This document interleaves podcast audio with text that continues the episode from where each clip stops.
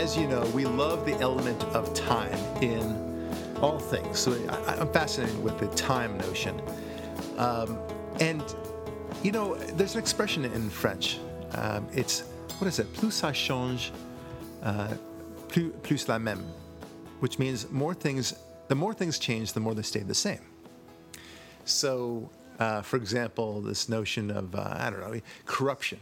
Corruption is always the same. So, so there corruption. There was corruption back in ancient Egypt, Egypt, and corruption back during the days of uh, uh the French, uh, you know, kings. And of course, there was corruption even today, right? And just hopefully we have less corruption than others. But and there's desire, right? There's jealousy. There's adultery, and you know we can hear a story about the play Alexander Hamilton, for example, there's a, a, big part of it is there's an adulterous affair, and you can see, you know, all right, he he has um, this lust for this woman. Her name is Maria Reynolds, I think, and you know he falls into it, and you know the more things change, the more they stay the same. And and that's that's comforting in a way, right? Because I don't I never bought into this notion that the Democratic Party changed. okay? Plus ça change, plus la même. Plus la même chose. Okay? More of the same thing. All right? And, and they would have you believe that somewhere along there, they, they don't quite know when, some, somewhere along the line, the party flipped. They went from the bad guys to the good guys, right? But they don't quite admit when they were ever bad guys. They don't say, yeah, we were really uh, bad around the you know 1860s, 1870s, 1880s, 1890s, 1900s, 1910, 1920s. We were sure crazy. They don't quite say when they started being good, right? Have you noticed that? It's, it's very interesting. They don't, they don't give you a landmark year, a watershed moment where everything changed. Yeah, like as if they were uh, people who attend AA meetings. On this date, I got sober. exactly On this right. date, I did 90 days. That's right. On this date, I got my 10 year chip. Oh, that's a good example. I've been yeah. good ever since. That's right. And uh, you know, bravo, Ari. You know, uh, so, you know, it's, it's, not like that. They they had the, it's some amorphous notion that they're different now, right? But can you pinpoint this, sir? I mean. I take depositions as part of my job, right? I, I, take a deposition of the adverse party, and I'm trying to nail down exactly how many times he took money from the corporate till, let's say, and when. and, and he'll say something like, um, well, you know, I didn't take it. So then I, th- then I said to him, well, but it is true you took money from the till at some point. Yeah, I did. When? I'm not sure. Was it five months ago? I don't know. Was it two months ago? I don't know. Was it two years ago? Two, two, two decades ago? You know, sir, you look like you're you're no older than 40. Um, and I'm asking you now, six decades ago, did you take anything? No, I don't remember. But you do remember taking some money from the till. Well, I think I did, yes. But when was it? Sometime. And he, and he, can't commit to it. So the, this amorphous uh, ele- element of time going on. And so it is. They, they would have you believe that some dramatic change occurred.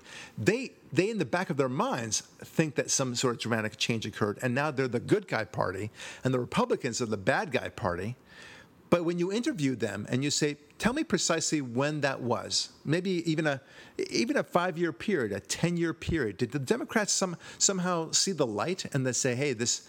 You know, this whole racism thing that ain't working for us. Uh, we're going to do things differently. Tell me. And you know, the, the, the ones who are actually informed, they might say, they might say, they might say, well, you know, in the early '60s with the civil rights movement, okay, we were we, we saw the light and we pushed the Civil Rights Act, and that's what got this country to change. And now people identified us as the party of good guys, okay. Well, uh, that, they would be wrong, of course. That's not the, the argument because they keep on saying that somehow the 50s and the 40s were where the flip occurred. It's, it's kind of a, a little bit bizarre. The truth is, they've never changed. Never. Okay? And, and the listeners on the left are saying, what are you talking about? Of course we're different. We're not the party of slavery anymore. We're not the party of Jim Crow. To which Ari and I say, Yes, yes you, you are. yes, yes, you are. Yeah. And And you know, I say this. You, I don't know if you fully agree yet. By the way, I did not your way. choreograph that. That just happened spontaneously and organically. Go. Yes, it's called a moment. I've been saying for a few years now. I can tell where the racists are in America. They're the ones who vote Democrat. Right. And then they're the ones who admit I vote Democrat. Because you either voted for a guy because of the color of his skin, which is racism, or you voted because you like the policies, which are bad for people with that kind of colored skin, which is racist. Right. So you're either a racist or you are a racist Yeah, but what are you if you're a talking? Democrat. What are you talking about, Ari? You know, the KKK. Uh, they, you know, David Duke admits that he voted for Trump, and he's an avowed racist. Oh, you mean he and his uh, three other idiot friends that, that vote for Trump? D- please don't give me the marginal, not, not just a, a, a, an example on the margin, but a margin of the margin of the margin. Can I make an even better Yeah. point about David Duke in particular? Yeah. David Duke is not as stupid as you all think. David Duke knows he is um, public relations cancer. He's public relations pancreatic or bone cancer. He's not only cancer, he's the worst cancer. And he knows it. So, do you think David Duke is really trying to help Donald Trump when he says, hey, I'm David Duke? And I voted for Trump. Yeah. He- he- He's not idiot. He knows how, how that's damaging to I, I, I do. I think you're giving him more credit than, than he deserves. I do want to move on to that, but I'll, I'll explain why I think it's more credit. Look, crazy people, and I think David Duke is a crazy person. They have their own logic in their heads. They have this uh, inflated sense of uh, self and worth, for that matter, and they have this inflated sense of their own popularity and their attention. I mean, everyone knows David Duke, at least his name. So David Duke himself must think that, wow, there's there's a tremendous amount of attention devoted to me he's a narcissist, he's a megalomaniac and such, and he probably thinks more of the country thinks like him than than actually do. So it wouldn't surprise me to think that when somebody puts a microphone in front of him and he says, I'm going to vote for Trump, that he thinks that that's good for Trump somehow. You and I objectively know that David Duke saying such a thing is actually toxic, to use your phrase. It's pancreatic cancer and the plague and, buba- and scarlet fever all wrapped up in one, I'm sure, with, with a touch of pedophilia.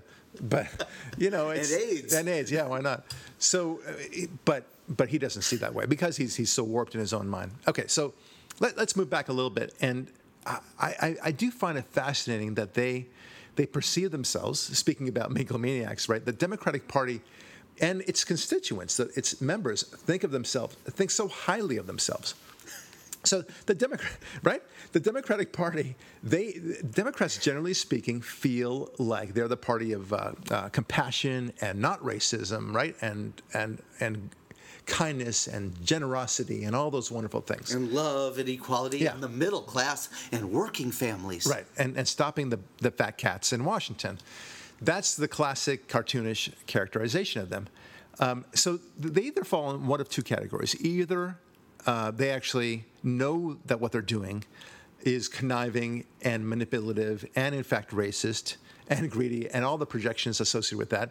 C, e.g., Bill Clinton, Hillary Clinton, Obama, Al Gore, um, even Jimmy Carter, and all the other Chuck Schumer, Dick Durbin, Nancy yeah. Pelosi. And so the, these guys know. They're bright, of, bright enough to know how to manipulate. Okay, they, they're politicians. Okay, I'm not saying that all Republicans are, are clean as, as the dripping snow, but these guys, they know what they're doing. And their main mission is to, to uh, stir up the pot when it comes to racism and to increase as much uh, illegal immigration as possible. That is their main goal. Nothing else matters. That's why the, the, the, everything they do is in the context of stirring up racism or encouraging illegal immigration. Everything else is, how shall we say, um, a garnish. You know, in in uh, in food terms, right? Yeah, and, and I'd like to add, it's all geared for three purposes. Oh no, I'm sorry, so sorry. It's like the vegetables that you get as a kid and you push to the oh, side. Oh, yeah, yeah, you, yeah. you don't really eat them. They're there. You you know you're supposed to eat them, but you don't eat them. Yeah, All right, go and, ahead. and the whole point is that they, they do this to get elected, to get as much donations as possible, and to get as much media support from by the like-minded drones in the media, many of whom are too stupid to know this conniving game that is That- going that's on. right. That's right. And and and it's it makes sense when you think about it. This is a party that does not really care about the whole God business, doesn't care about the freedom business, doesn't care about the United States. It cares about, wait for it, wait for it, power. Okay, it just power for power's sake. That's it, and and that's why we say plus ça change, plus la même chose. The more things change, the more things stay the same. It just is, and and, and they think they're different my, my fellow Americans, and now I say to everyone, left and right and the middle, you think that this hasn't happened before? When people see an opportunity for power and you give them that opportunity for power, they will take it. That's the way it works. Power is always a, a something that, that people glom onto, and and it's, It's too means unto itself. unto itself, right? And and you you know you and I often wonder, uh, n- not just you and I, Ari, but everyone listening sometimes will uh, look at a, uh, an extreme billionaire. Okay, I worked for one once. I was his general counsel, and I would see him every day. And I would, you know, me and the rest of the guys in the on the legal department. Actually, there's only we, we were co-general counsel. But I would talk to my co-general counsel, and I would say, you know, if I only could have, like, two. Sorry, I, I don't know. 200 of his, uh, bi- you know, his billions, 200 million of his billions, right? I'd be great. In fact, if I had only 10 million, I'd be a very satisfied man, right? And you and I would be. So you, you, you come to the conclusion, especially when somebody is later on in their lives, they say, why do you need any more than you have? You- You're obviously you can do whatever you want in life. You can go anywhere, vacation anywhere, anywhere, and if you're if you're so minded, you could have any woman that you wanted and so on. But they still press on, and the answer is what you just said. It's power, and in this case, money, but it's associated with power, for power and money's sake. That's it. And that's what the Democratic Party is all about. The more things change, the more they stay the same. And, and that is the same thing with all the junta dictators. You know, Arafat, Yasser Arafat from the Palestinian territories, he died with $3 billion in his pocket, as it were, right? Wh- Why did he need any more than, than 10 million for Not, himself? not as it were. It was actually in his pocket. And, and likewise with Saddam Hussein, he was obscenely rich. Uh, all these people, uh, what do they need all that money? yeah, and what do they need all that power for? Why does Kim Jong Un need so much power Right. to be able to set any person in the country uh, to be torn apart by wild dogs? Yeah. Why does he need the power to use anti-aircraft guns to to cut someone into ribbons Right, for he- his own pleasure? That's I right. mean, uh, uh, these the the ability to not self-regulate themselves is an ancient uh, trait of tyrants Right. going back forever. Well, Louis and it's still had- with us today. It's it's it's always that way. Unless you have some sort of restraint, people will keep, you know keep on going with the power and uh, the horrific crimes that they commit and pretend as if it's not happening. Ceausescu, Stalin, Hitler, you name all these all the Yeah, bad and- boys. And, the ancient ones, Gilgamesh, Nebuchadnezzar, There you go. uh, Henry VIII. I, any, you know what's so funny about you bring up this example? The other night I was uh, at my house. I always pray before bedtime, and I say a number of prayers, and I've talked about some of them on the show before. But one I came up with last night, and it's sort of obvious. I mean, duh. I said. And God, I pray for this wonderful state of California. Please protect us from the Democrat tyrants who are wrecking our state. Yeah. And they're wrecking our state the same way a bad king has in through our times of ancient and antiquity. Please save us from That's- this that's new very well said. And it's an aggregate. In, in our country, it's distributed among a bunch of people, but they act like a, a single tyrant, as a as a Borg of tyrants. The Democrats at Sacramento. So, so the more things change, the more they stay the same. Right. Um, and and you sent a, um, a a great email with two photos juxtaposed upon each other, that basically demonstrated another point that kind of relates to the same point about the Democratic Party. Um, and you sent it to a whole bunch of us, and I, I don't know where you got it from, but it's it's such a brilliant point. Two photos, folks. Imagine it's very easy to describe. So you see a photo of the KKK, right, with these men in their hoodies, white hoods, and uh, presumably carrying uh, torches and such like that. I forget exactly. It doesn't Yeah, matter. the cross burning or yeah, but, lynching or but, something. but very like scary guys, Yes. right? It's just it, it evokes this spine-chilling uh, fear when you see these monsters because and and they think they're so righteous in the process too. They're monsters. Um, and then and then right next to it, juxtapose, and it says below that the Democrats then, right? The other photo is a bunch, a bunch of these Antifa monsters who are dressed this time in black, but they are also hooded. And we know that they're very violent and they want to get their way and so forth. And um, and then, and that below it says the Democrats now, right? Nothing has changed. Well, no, wait, wait. yes, nothing, nothing has, has changed. They were, and and what do you mean? But the, the KKK was about lynching the blacks and such, and, and they were racist. And, and no, they were racist then, and they're racist now, and we could prove that all day long. We've already established it in a previous uh, podcast where we said they were the party of slavery, then they became the party of Jim Crow, and then they then they came the, the, the party of the handouts to ensure that they kind of kept in their place.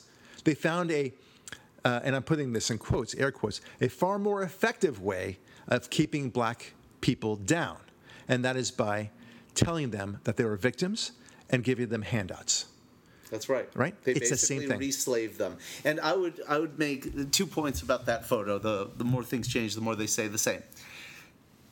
The only thing that changed that photo are superficial things. Yeah. The old photo is a black and white photo of the bad guys in white hoods. The modern photo is a color photo with the bad guys in black hoods. Right. So it doesn't matter. There is a black and white element to the old and the new. It's not like Right. they you can say, well, they changed the color of their hoods. I'm saying that's a superficial difference. So Right. what? Yeah. The other thing is, people always think the KKK was founded as a racist organization, and it wasn't. It was founded as an anti. It was the terrorist wing of the Democrat Party as a violent mob to destroy, kill, and beat up Christians and Republicans. And who did the Antifa beat up today? Christian. Wait, wait, hold on. Oh, let me, let me- this is sorry. this is a trick question. I, Yeah. I, I, I, let me just think. Uh, I'm going to go with Christians and Republicans. we have a winner. so the point is, of course. eh, eh, not only in the in the general. Um, you know, sobriquet sense, or in the analogous, uh, you know, sense, do the more things change, the more they say the same. No, in the congruent sense, it's exactly the same. That's right. Tyrants today, tyrants of yesterday, tyrants of tomorrow. Mobs of yesterday, mobs of today, mobs of tomorrow. Right. And and by the way, now that we know what we know about yesterday and today, we now know about that moment where they say, "Well, we changed." Things like Kent State, you know, how songs like Four Dead in Ohio by those, you know, braying donkeys, Crosby, Stills, Nash, and Unshowered. Well, they the way they always teach it is that uh, well some uh, National Guardsman shot some nice student on the Kent State University campus, four dead in Ohio. It turns out no no no no no. Those students were basically Antifa SDS weathermen, and they were shooting at the good guys who returned fire. Right. Right. It goes without saying. It, So the makes- point is- it, it, it- it's a totally um, a bizarre narrative that they always try to push, and uh, and the important part of it is that the narrative hasn't changed. This is one thing I, I in a sense, I uh, how do I describe it? Um, it's like biblical. It, it is. Um, you know, we, we talk about Pharaoh, for example, but Pharaoh, uh, you know, he God hardened his heart and he was stubborn and such like that. But Pharaoh was not Pharaoh was not on his own. I mean, we've had other pharaohs since, and we've spoken about this before. Um, Pharaoh comes in all shapes and sizes, right? But so it's it's an ongoing theme, the Pharaoh theme.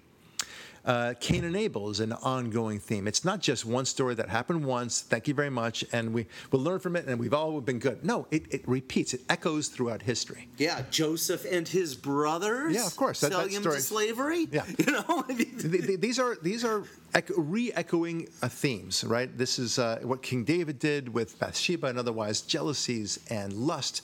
Uh, these are these are warning shots about how things typically go when you do when when you take a certain position or you cave into a certain lust or indulgence. The same thing is true with the Democrat Party. They are the party that, in the same way that we always understand evil has its manifestations, it works in a certain way, right? Evil, for example, we now know. Uh, it, it, it, it wouldn't take too much. All you have to read the Bible and then you'll figure it out yourself. But we know that evil takes a, uh, tries to attack, uh, adopt a pleasing form. As we've often said on the show, the devil always wears a tie. He doesn't carry around a, a, a trident and wear a, a red cloaked thing and it has horns on his head. Of course not. He wouldn't be so obvious. That would be stupid on his part.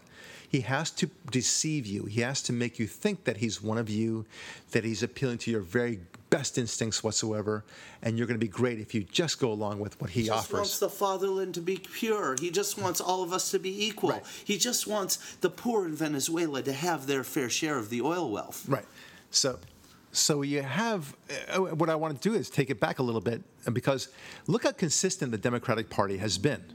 It's not just the hoodies we talked about, which of course it's just emblematic of what we're talking about, but they've the one consistent theme that they've always had is power. They've been a party without God.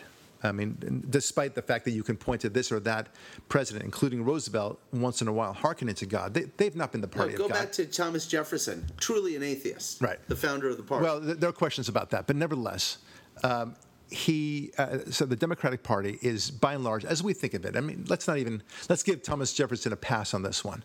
The point is that the the Democratic Party, let's say from the 1820 and on, Andrew Jackson. Andrew Jackson on. There you go. Um, that, that, that really was the party the Democrats. At the end of the day, Andrew Jackson was so emblematic of it. That they were the party of slavery, and they were also the party of power, and the party without God. That that's what it is. That's it's almost a brilliant way that God might have devised this division because it, it makes it so clear to we conservatives. We know what we're dealing with. We're dealing with people, people who are power hungry and act consistently so. I think the word for that is evil.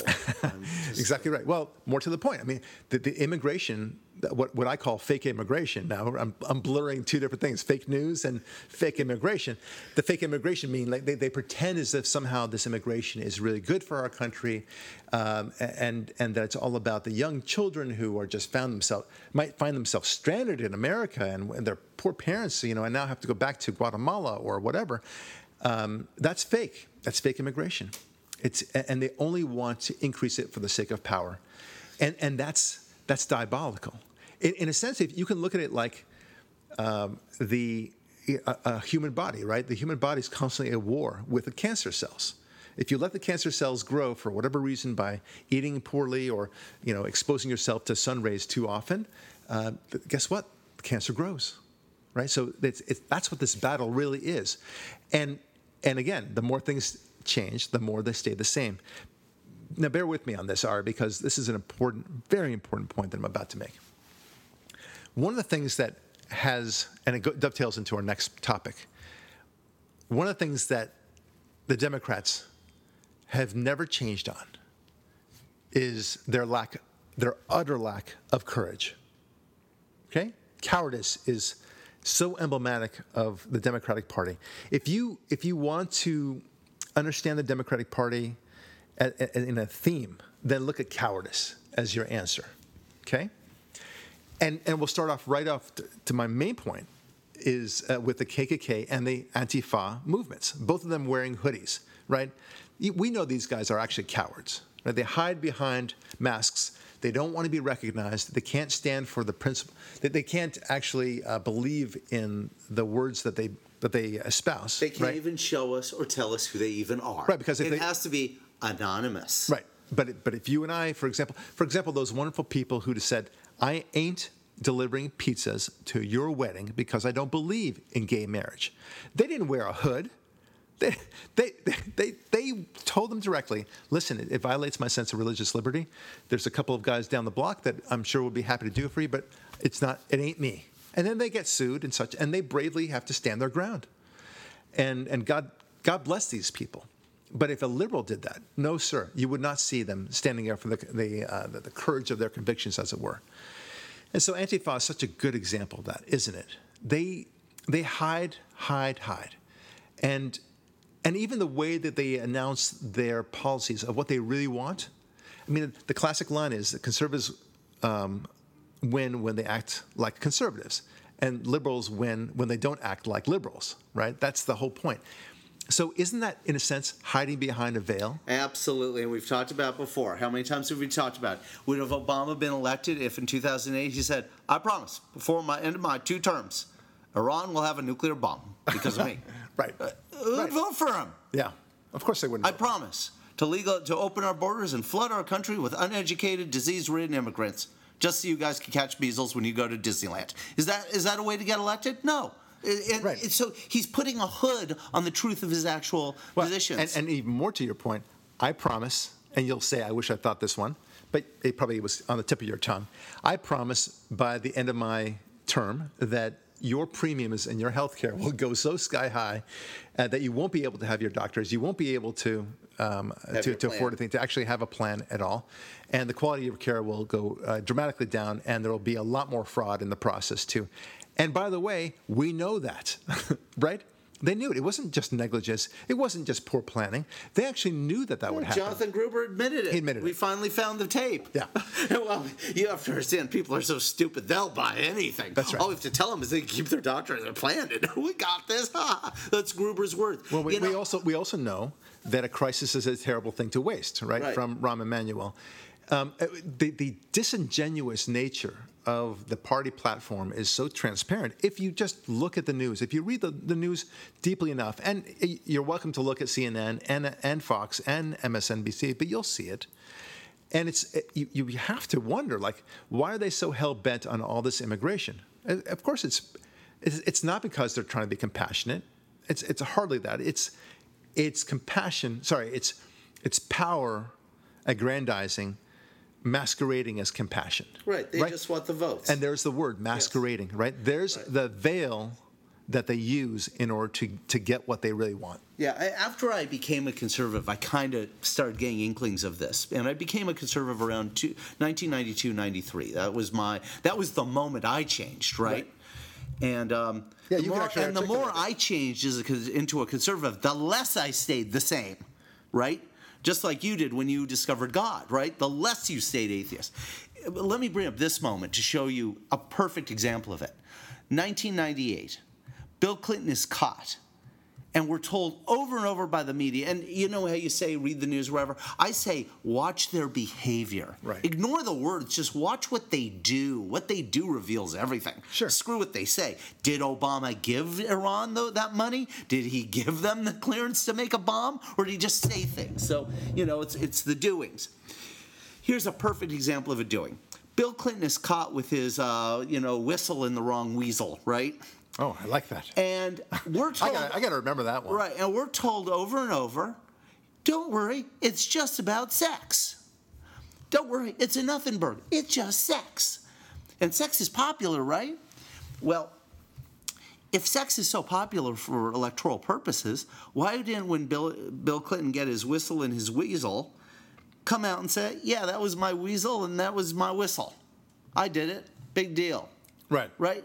I'm proud of it. I'm loud, proud, here, and queer, and see what I did with my intern. Everyone's doing it. I did it too. Isn't this great? Aren't you gonna vote for me again? Everyone likes sex. I All right, so, right. yeah. The point is, why the subterfuge? Why the lying? Why it matters what the word is is? I did not have sex with that woman. Great white wing conspiracy. Uh, were Hillary Clinton's words. Why lie about something so popular? Right. So are they lying about? Yes, he lied about doing it versus not doing it, but then they lie to us about the popularity and the politics and the optics of it too. So the whole thing, behavior, words, everything, is just this melange, this stew of lies, of masquerade, of bullshit, of veils. Excuse my French, but there is no other word to, you know, capture it exactly. We would have accepted crap and BS. or manure. Right.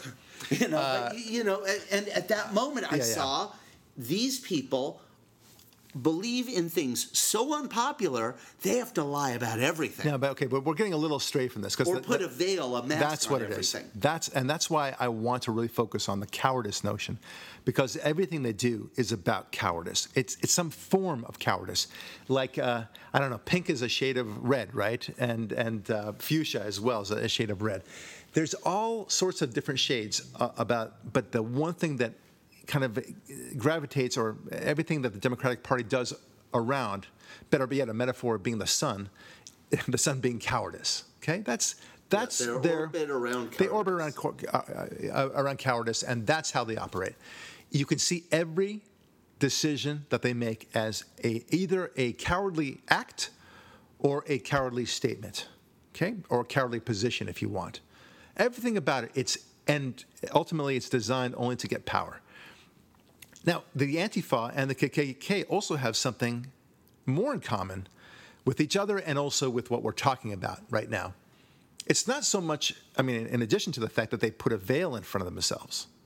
That's important, okay? I mean, they, they don't have the courage of their own convictions to speak their mind, to say, hey, listen, here I am, I'm John Smith, I'm Democrat, and I'm the one right now breaking this window and beating up this guy.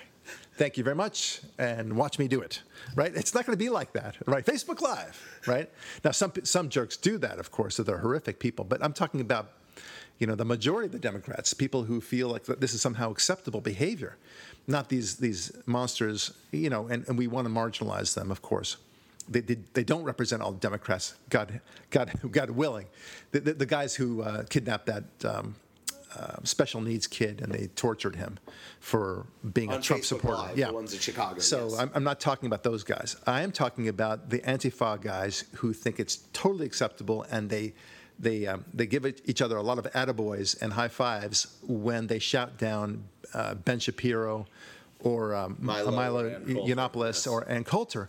Uh, they think they're Charles doing such great, wonderful things. Um, of course, they're not. But th- that's I'm talking about those those guys. Yeah. Now here's the amazing thing. It's it's cowardice not only because they sh- they show a mask, they put a mask in front of it, right, with a hood of some kind or another.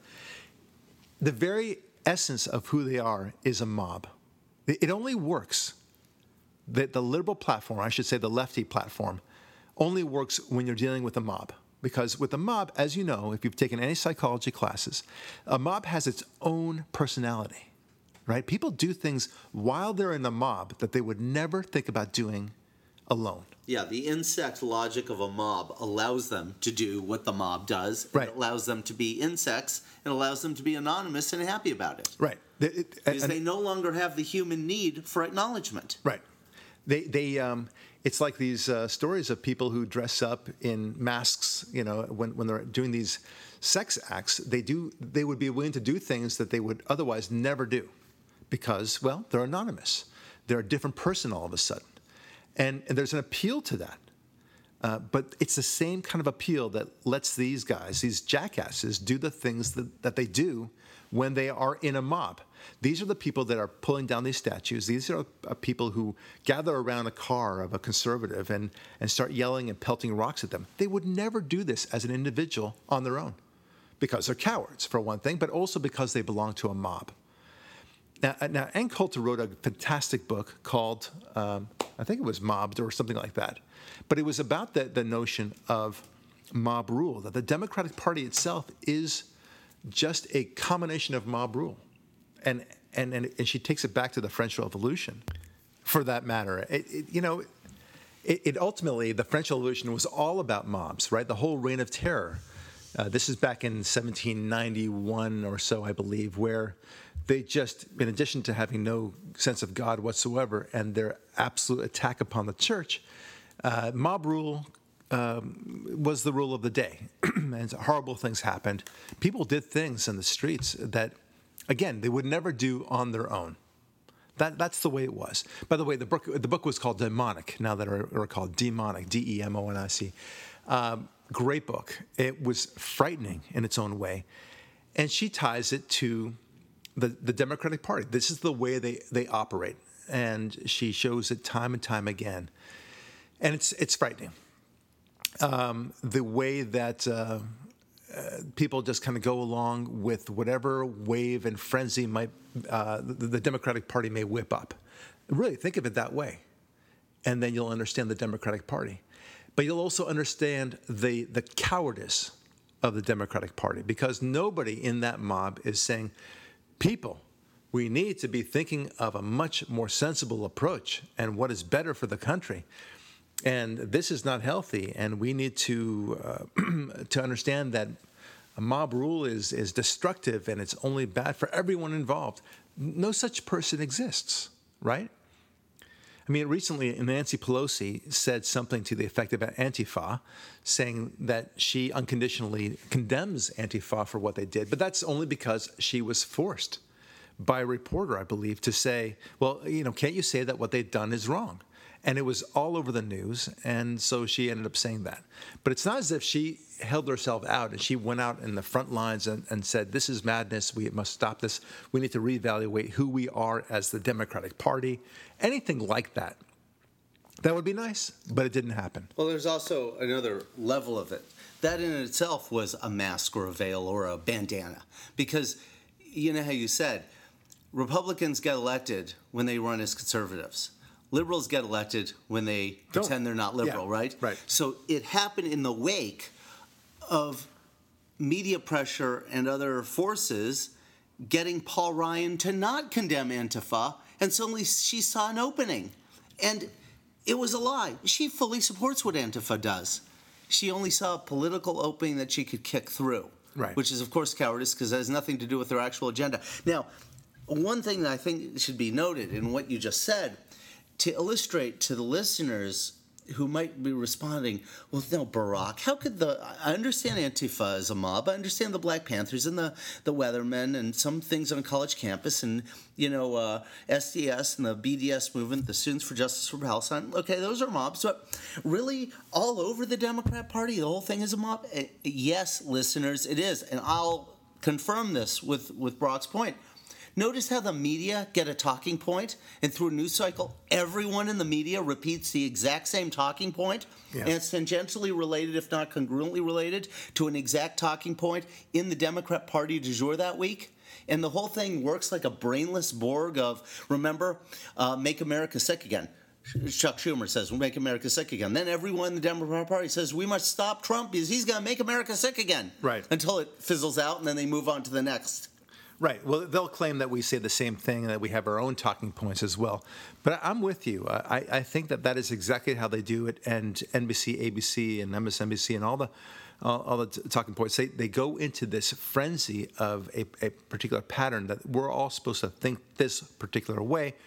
But it's only mob rule. Right, Russia, Russia, Russia, Russia, Russia, Russia, Russia, Yeah. Manafort, Russia, Bannon, Russia, Russia, Russia, Yeah, Ivanka, that's- that's a very good Donald Trump Jr., Russia. Right. And, and suddenly that's everything that we need to focus on for that day. Uh, uh, going back to the whole mantra of the mob rule, they, they encourage it. Um, who is that woman mayor of Baltimore during the Trayvon Martin, uh, yeah. not the Trayvon Martin, the um, Uh, Freddie Gray. Freddie Gray situation? Um, Brooks, uh, what's her name? I, I guess it doesn't matter. Yeah, it doesn't matter. She's just another. Okay. Say, the more the Democrats say, she's just like the new mayor, same as the old boss. Right. You know. Yeah, meet the new boss, same as the old boss. Only when we're talking about Democrats. He, here's the thing. What she said was so telling, and you know where I'm going with this. Oh, yeah. She said when when the mobs rioted and destroyed, she said, "We gave them room to destroy." As if somehow that's a normal thing and that's good to do because you know you gotta you gotta vent a little bit, don't we all? Right? That was the attitude, and I thought, hmm, uh, tell that to the to the store owner whom uh, the mob vented against that somehow that, that, that that's cool he should be jiggy with that okay I, I don't think so all right and and why him and not the others no you don't give any room to destroy because once you give a little bit of room to destroy they think that they can go a little bit further with the room to destroy it's just it's not fair it's it's not right uh, from from the store owner's point of view, but even from a law and order point of view, and frankly from the from the rioters' point of view, they, they want to know where the the bright line is, and you're not giving them a bright line. Um, so that's basic, but.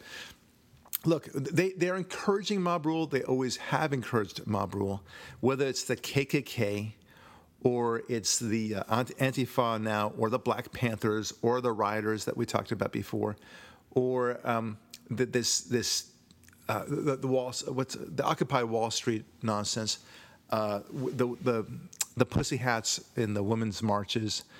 These are these are people that like a lot of mayhem. Mayhem works for them, but mayhem is also cowardly. Remember that, folks. Okay. One of the things I it always impressed me upon uh, impressed and and not in a good way uh, when I watched Schindler's List and all these movies that portrayed the Nazi evil out there. I always thought to myself, as the Nazis were doing their horrific stuff, what a bunch of cowards. You know, they, they get to beat up a, a bunch of defenseless Jews that are not interested in fighting back. All they want to do is study the Torah, right? And and they get beaten up and killed and raped and everything else. And these guys are supposed to somehow be considered such uh, glorious soldiers.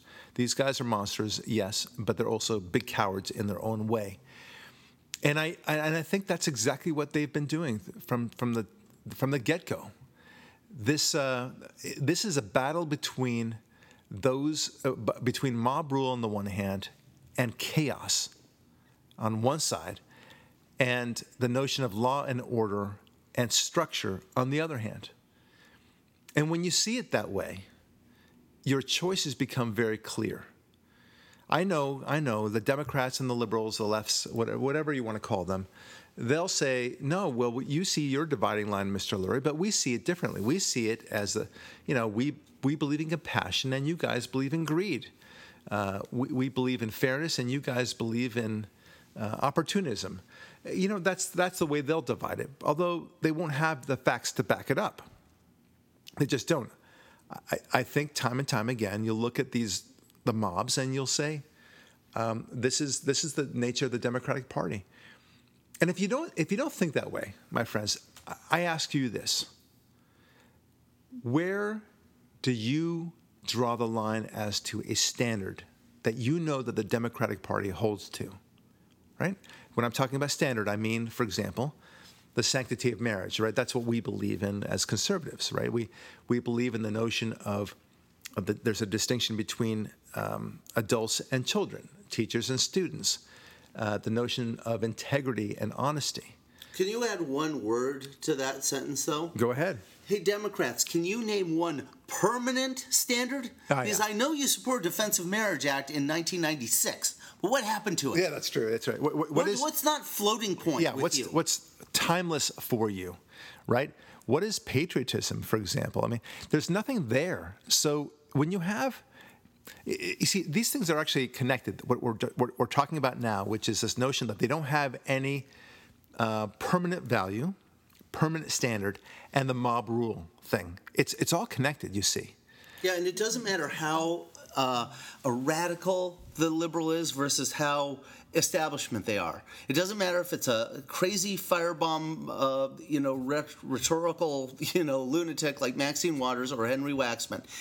When Dennis Prager asked our former Congressman Henry Waxman, who wanted to raise taxes, Sir, what is the maximum taxes should be? Right. Between zero and 100%. If it's 100%, just tell me. What is it? Right. And you wouldn't tell him. You couldn't. You realized how radical the most establishment kind of Democrat was. And he is as radical as the most lunatic radical seeming one. Yeah, because they don't want to be pinned down in any shape or form, no, nor does the mob. Uh, That's right. You know, so you, you can't tell a mob what to do. They Right. will do they will do exactly what they damn well feel like doing. That's the nature of it. It's you know I'd, I'd say it's like herding cats, but at least cats don't try to break your stores and, and rape your woman and, and kill innocent people.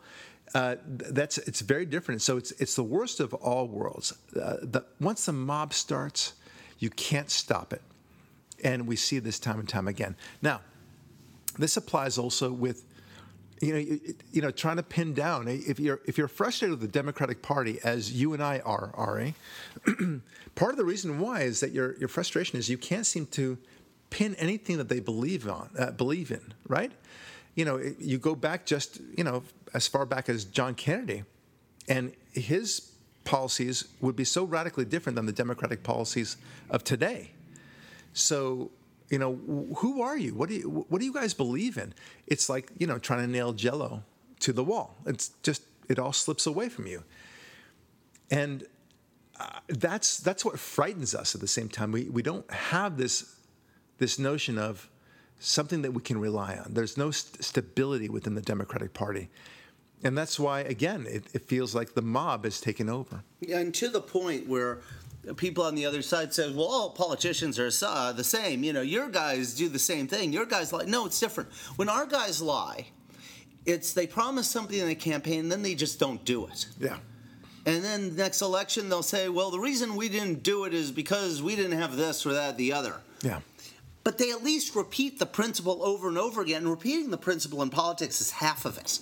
At least say it, Right. right? Yeah. So our party is permanently branded, thank God, as the party of low taxes. For better or worse, whether or not they'll ever do it or not in this term of Congress with this president is, is somewhat a, a function of the individuals in the party of this day and the fact that, yes, I will give you that politicians do lie. But they don't. The people in our party don't cling to the Defense of Marriage Act and then legalize gay marriage. They don't. Uh, like uh, there was a great tape from 2006 of Chuck Schumer talking about how important it is to have border security and to vet everyone who comes across the border.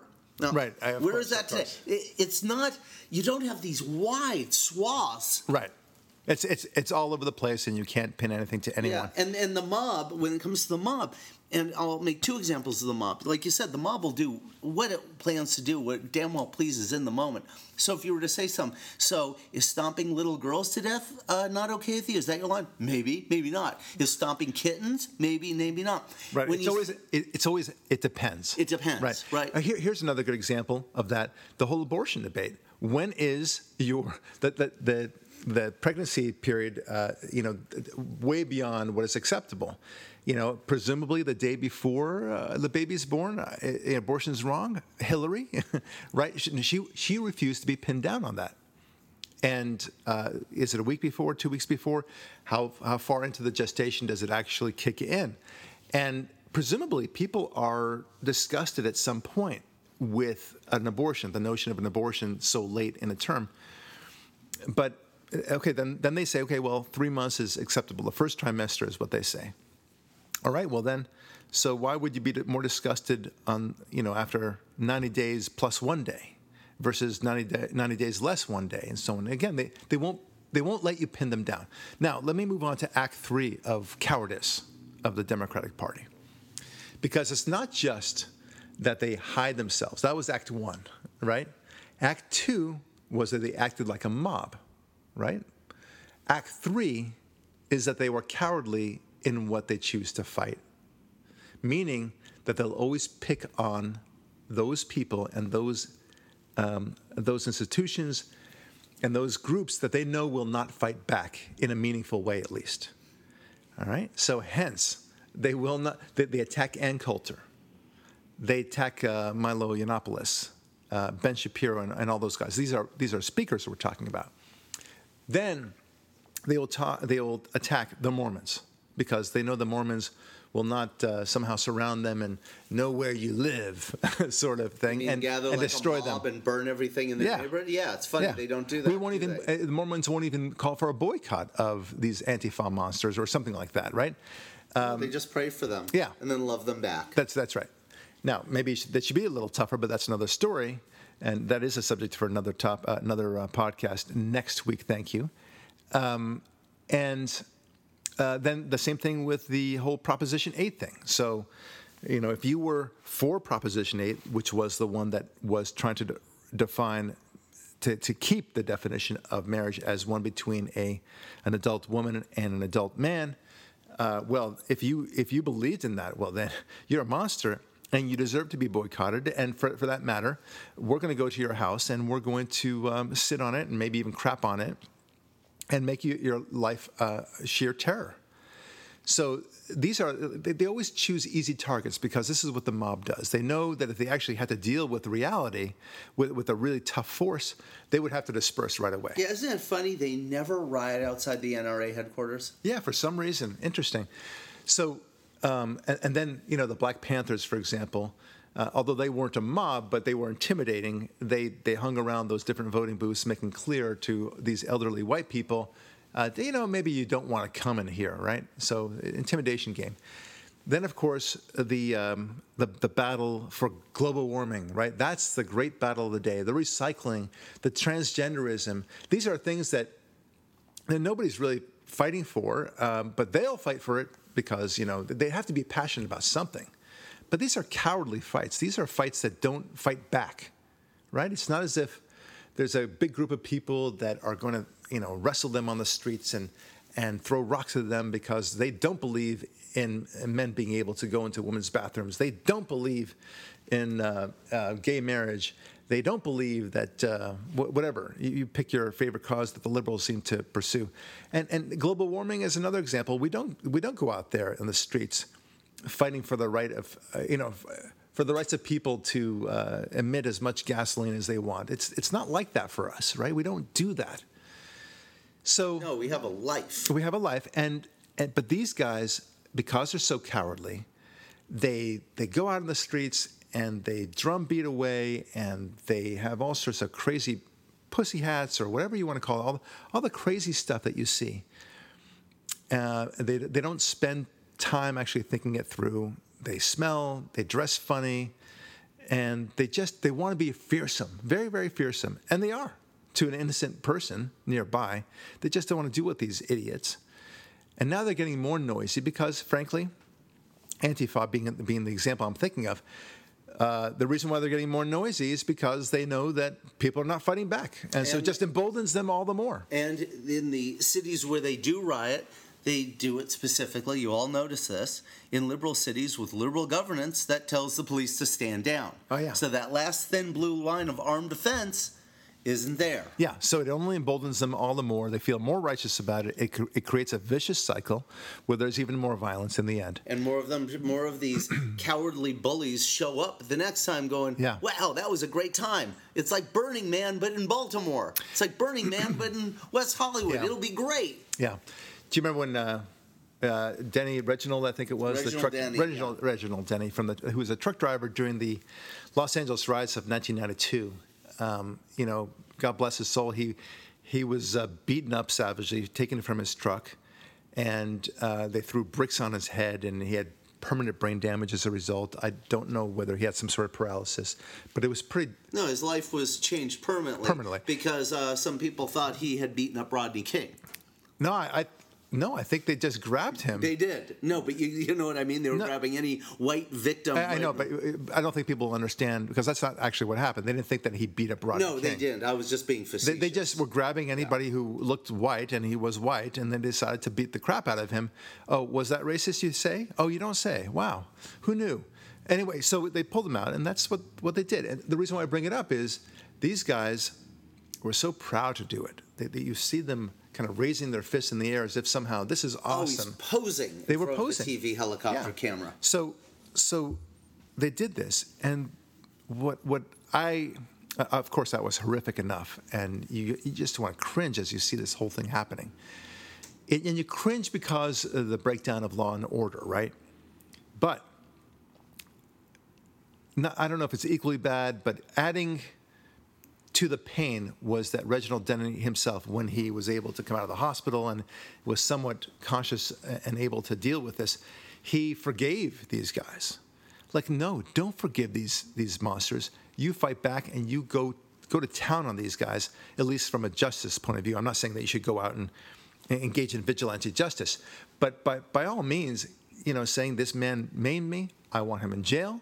I want I want to be uh, you know I, I don't want to see anybody like that ever again. And whoever was responsible, that man needs to go to jail. And also, and and, and wait, and contextual mob, I, I, I call it mobbing if you like. Contextual mobbing is not acceptable. Whatever violence you do, whether it's a part of a mob or otherwise, you need to be told and understand that it cannot pass. Right, and also, they the victims should be suing the heads of these cities. Sue, in, in the case of Denny, sue the mayor of Los Angeles and the police chief who got who didn't have the cops there. Yeah. Sue sue Maxine Waters who's pouring napalm on the fire rhetorically and making it even worse. So, Well, I mean, the, the problem with that is that you know they have uh, immunity from all sorts of things. I, do, I understand but- what you're saying, but though. the, the point is, you know, these are the people, along with the brick thrower himself, who made the brick throwing possible. You know, The- when when the, sta- the standard should be, and, and I want to move on to a different point there. The standard should be, you know, like when you go on the ski slopes and such, you, you're allowed to waive general negligence uh, of the of the manufacturer and for the ski slope area, for example, or this chairlift and such like that. You're not allowed to waive gross negligence. In other words, it's it's and, and gross negligence is a defined term, right? It's it's uh, it's a subjective term rather. Um, so a jury will decide whether something was gross versus just you know just negligent, and so it's a higher standard. And that's the way it should be when it comes to uh, suing a city. Uh, they should not be liable for ordinary negligence in a sense, but where it's gross negligence, where you, you're actually telling the police to stand down when they could very well be going uh, in front of the crowd and, and doing what they're supposed to be doing, that might rise to the level of gross negligence. Here's a, you know, just, and I want to contrast this, this whole notion of being cowardly that the mob does attack only those people that they know will not fight back. That's very important. Yeah, the defenseless. The defenseless. So, uh, you know, we talked about the Mormons, and for that matter, it's the Christians too. They'll say the most horrific things about Christians that they would never, ever dare say about uh, about the the, uh, the Muslims. I was about to say, I, I, think this is leading us towards the doorstep of the religion of peace. Yes, uh, it, and the exactly uh, so-called Arab street right. that our leaders always tell us must not be inflamed. Right, and so Antifa has yet, and I, and I, for for some crazy reason, I will make this bold prediction: will never protest against radical Islam. How about that for a bold statement? Yeah, isn't it interesting that there's no Antifa movement in Tehran? Yeah or yeah, in Riyadh some, or yeah. in uh, Damascus? Yeah. I mean, you know, we, we have Christians who are bold enough to go into Africa, Vietnam, and otherwise to try to convert people to Christianity. That's courage, my friends. Yeah. I, I got to tell you, I really admire these people. Especially people. the ones in North Korea. Yeah. That's, uh, that's a big pair of uh, yeah. brass ones. You know? I'll, I'll, tell you, uh, you know, one of my, um, a very good friend of mine, and our pediatrician for that matter, Bob Hamilton, he, um, he goes to Africa twice a year. Why? So that he can heal young children in Africa. He goes to particular places there just to give them the appropriate shots, some basic medical care to help out. And the villagers come out with their children and, and otherwise. And he does this great work, but it's dangerous work. It's extremely courageous for him to go out there. And likewise with the, the Christians who go out there, knowing full well that they could very well be arrested and uh, taken into prison. These people getting arrested in Iran, North Korea, and otherwise, a lot of them are Christians who are just trying to do God's work. And I, I so admire these people. Uh, I don't know that I would have the courage to do what they're doing. Oh, and, they, and they would have every reason to say, I ain't going. I get that but it's not as if anyone's pushing them. They just feel compelled to do so. Anyway, the point is, it's real, it's real courage. And, you know, when it comes to ISIS, whew, you know, they, they ain't going to fight ISIS. You know, hey, Antifa, meet ISIS. And what do you think that's going to happen there? Oh, I, well, I think one of the the Daily Show host Trevor Noah said actually something quite funny, and for the first time in several years, something I agreed with. He described Antifa as vegan ISIS which is funny on many levels. Yeah, especially it is, it is in funny. light of last week. Meaning, here's what happens when they meet. I mean, basically, they're the same group. They just wear slightly different colored, you know, outerwear. Khaki yeah, for ISIS, yeah. black for Antifa. Yeah, but but of course, you know, merely wearing in the clothes, uh, it, it's like saying, you know, I, I choose to be a, a, kung fu master because I'm I'm now wearing the appropriate robe and I have the, the belt. belt. Yeah, so, and I'm, I'm moving my legs and arms a certain way. It doesn't make you a kung fu master, right? So, but but and, and by the way, I'm not at all saying that ISIS is somehow, uh, you know, a, a, good guy or some somehow has uh, entered into mastery of anything other than pure evil. That's all they've done. But make no mistake, guys, uh, Antifa guys, you guys are losers. Uh, you guys are just, you're becoming evil. You're aspiring to be ISIS like. But at the end of the day, you, you, you, think you're, you're playing into the same game that they are. But believe me, uh, if, if you were to confront ISIS, uh, that would be a very bad meeting indeed. Okay? And I can guarantee you one thing ISIS, if they confronted you, would not be worried about you whatsoever. They'd be smiling as they slaughtered you one by one. Okay? You don't know what evil is. You've decided, Antifa and other lefties like you, that love is the answer. Love. And, and that there is no such evil thing as evil. It, it, at least ISIS, I'll give this one thing to them. They understand evil. They believe that everyone else is evil, but whatever. They understand the notion of evil and they act consistently like an evil entity. That's the problem. And because of that, you don't understand true evil, my friends, you will always be cowards. You'll always be running away from evil because you have no idea what evil is. All right? Cowardice through and through. I'm Brock Lurie. Thanks for listening, and we'll talk with you next week.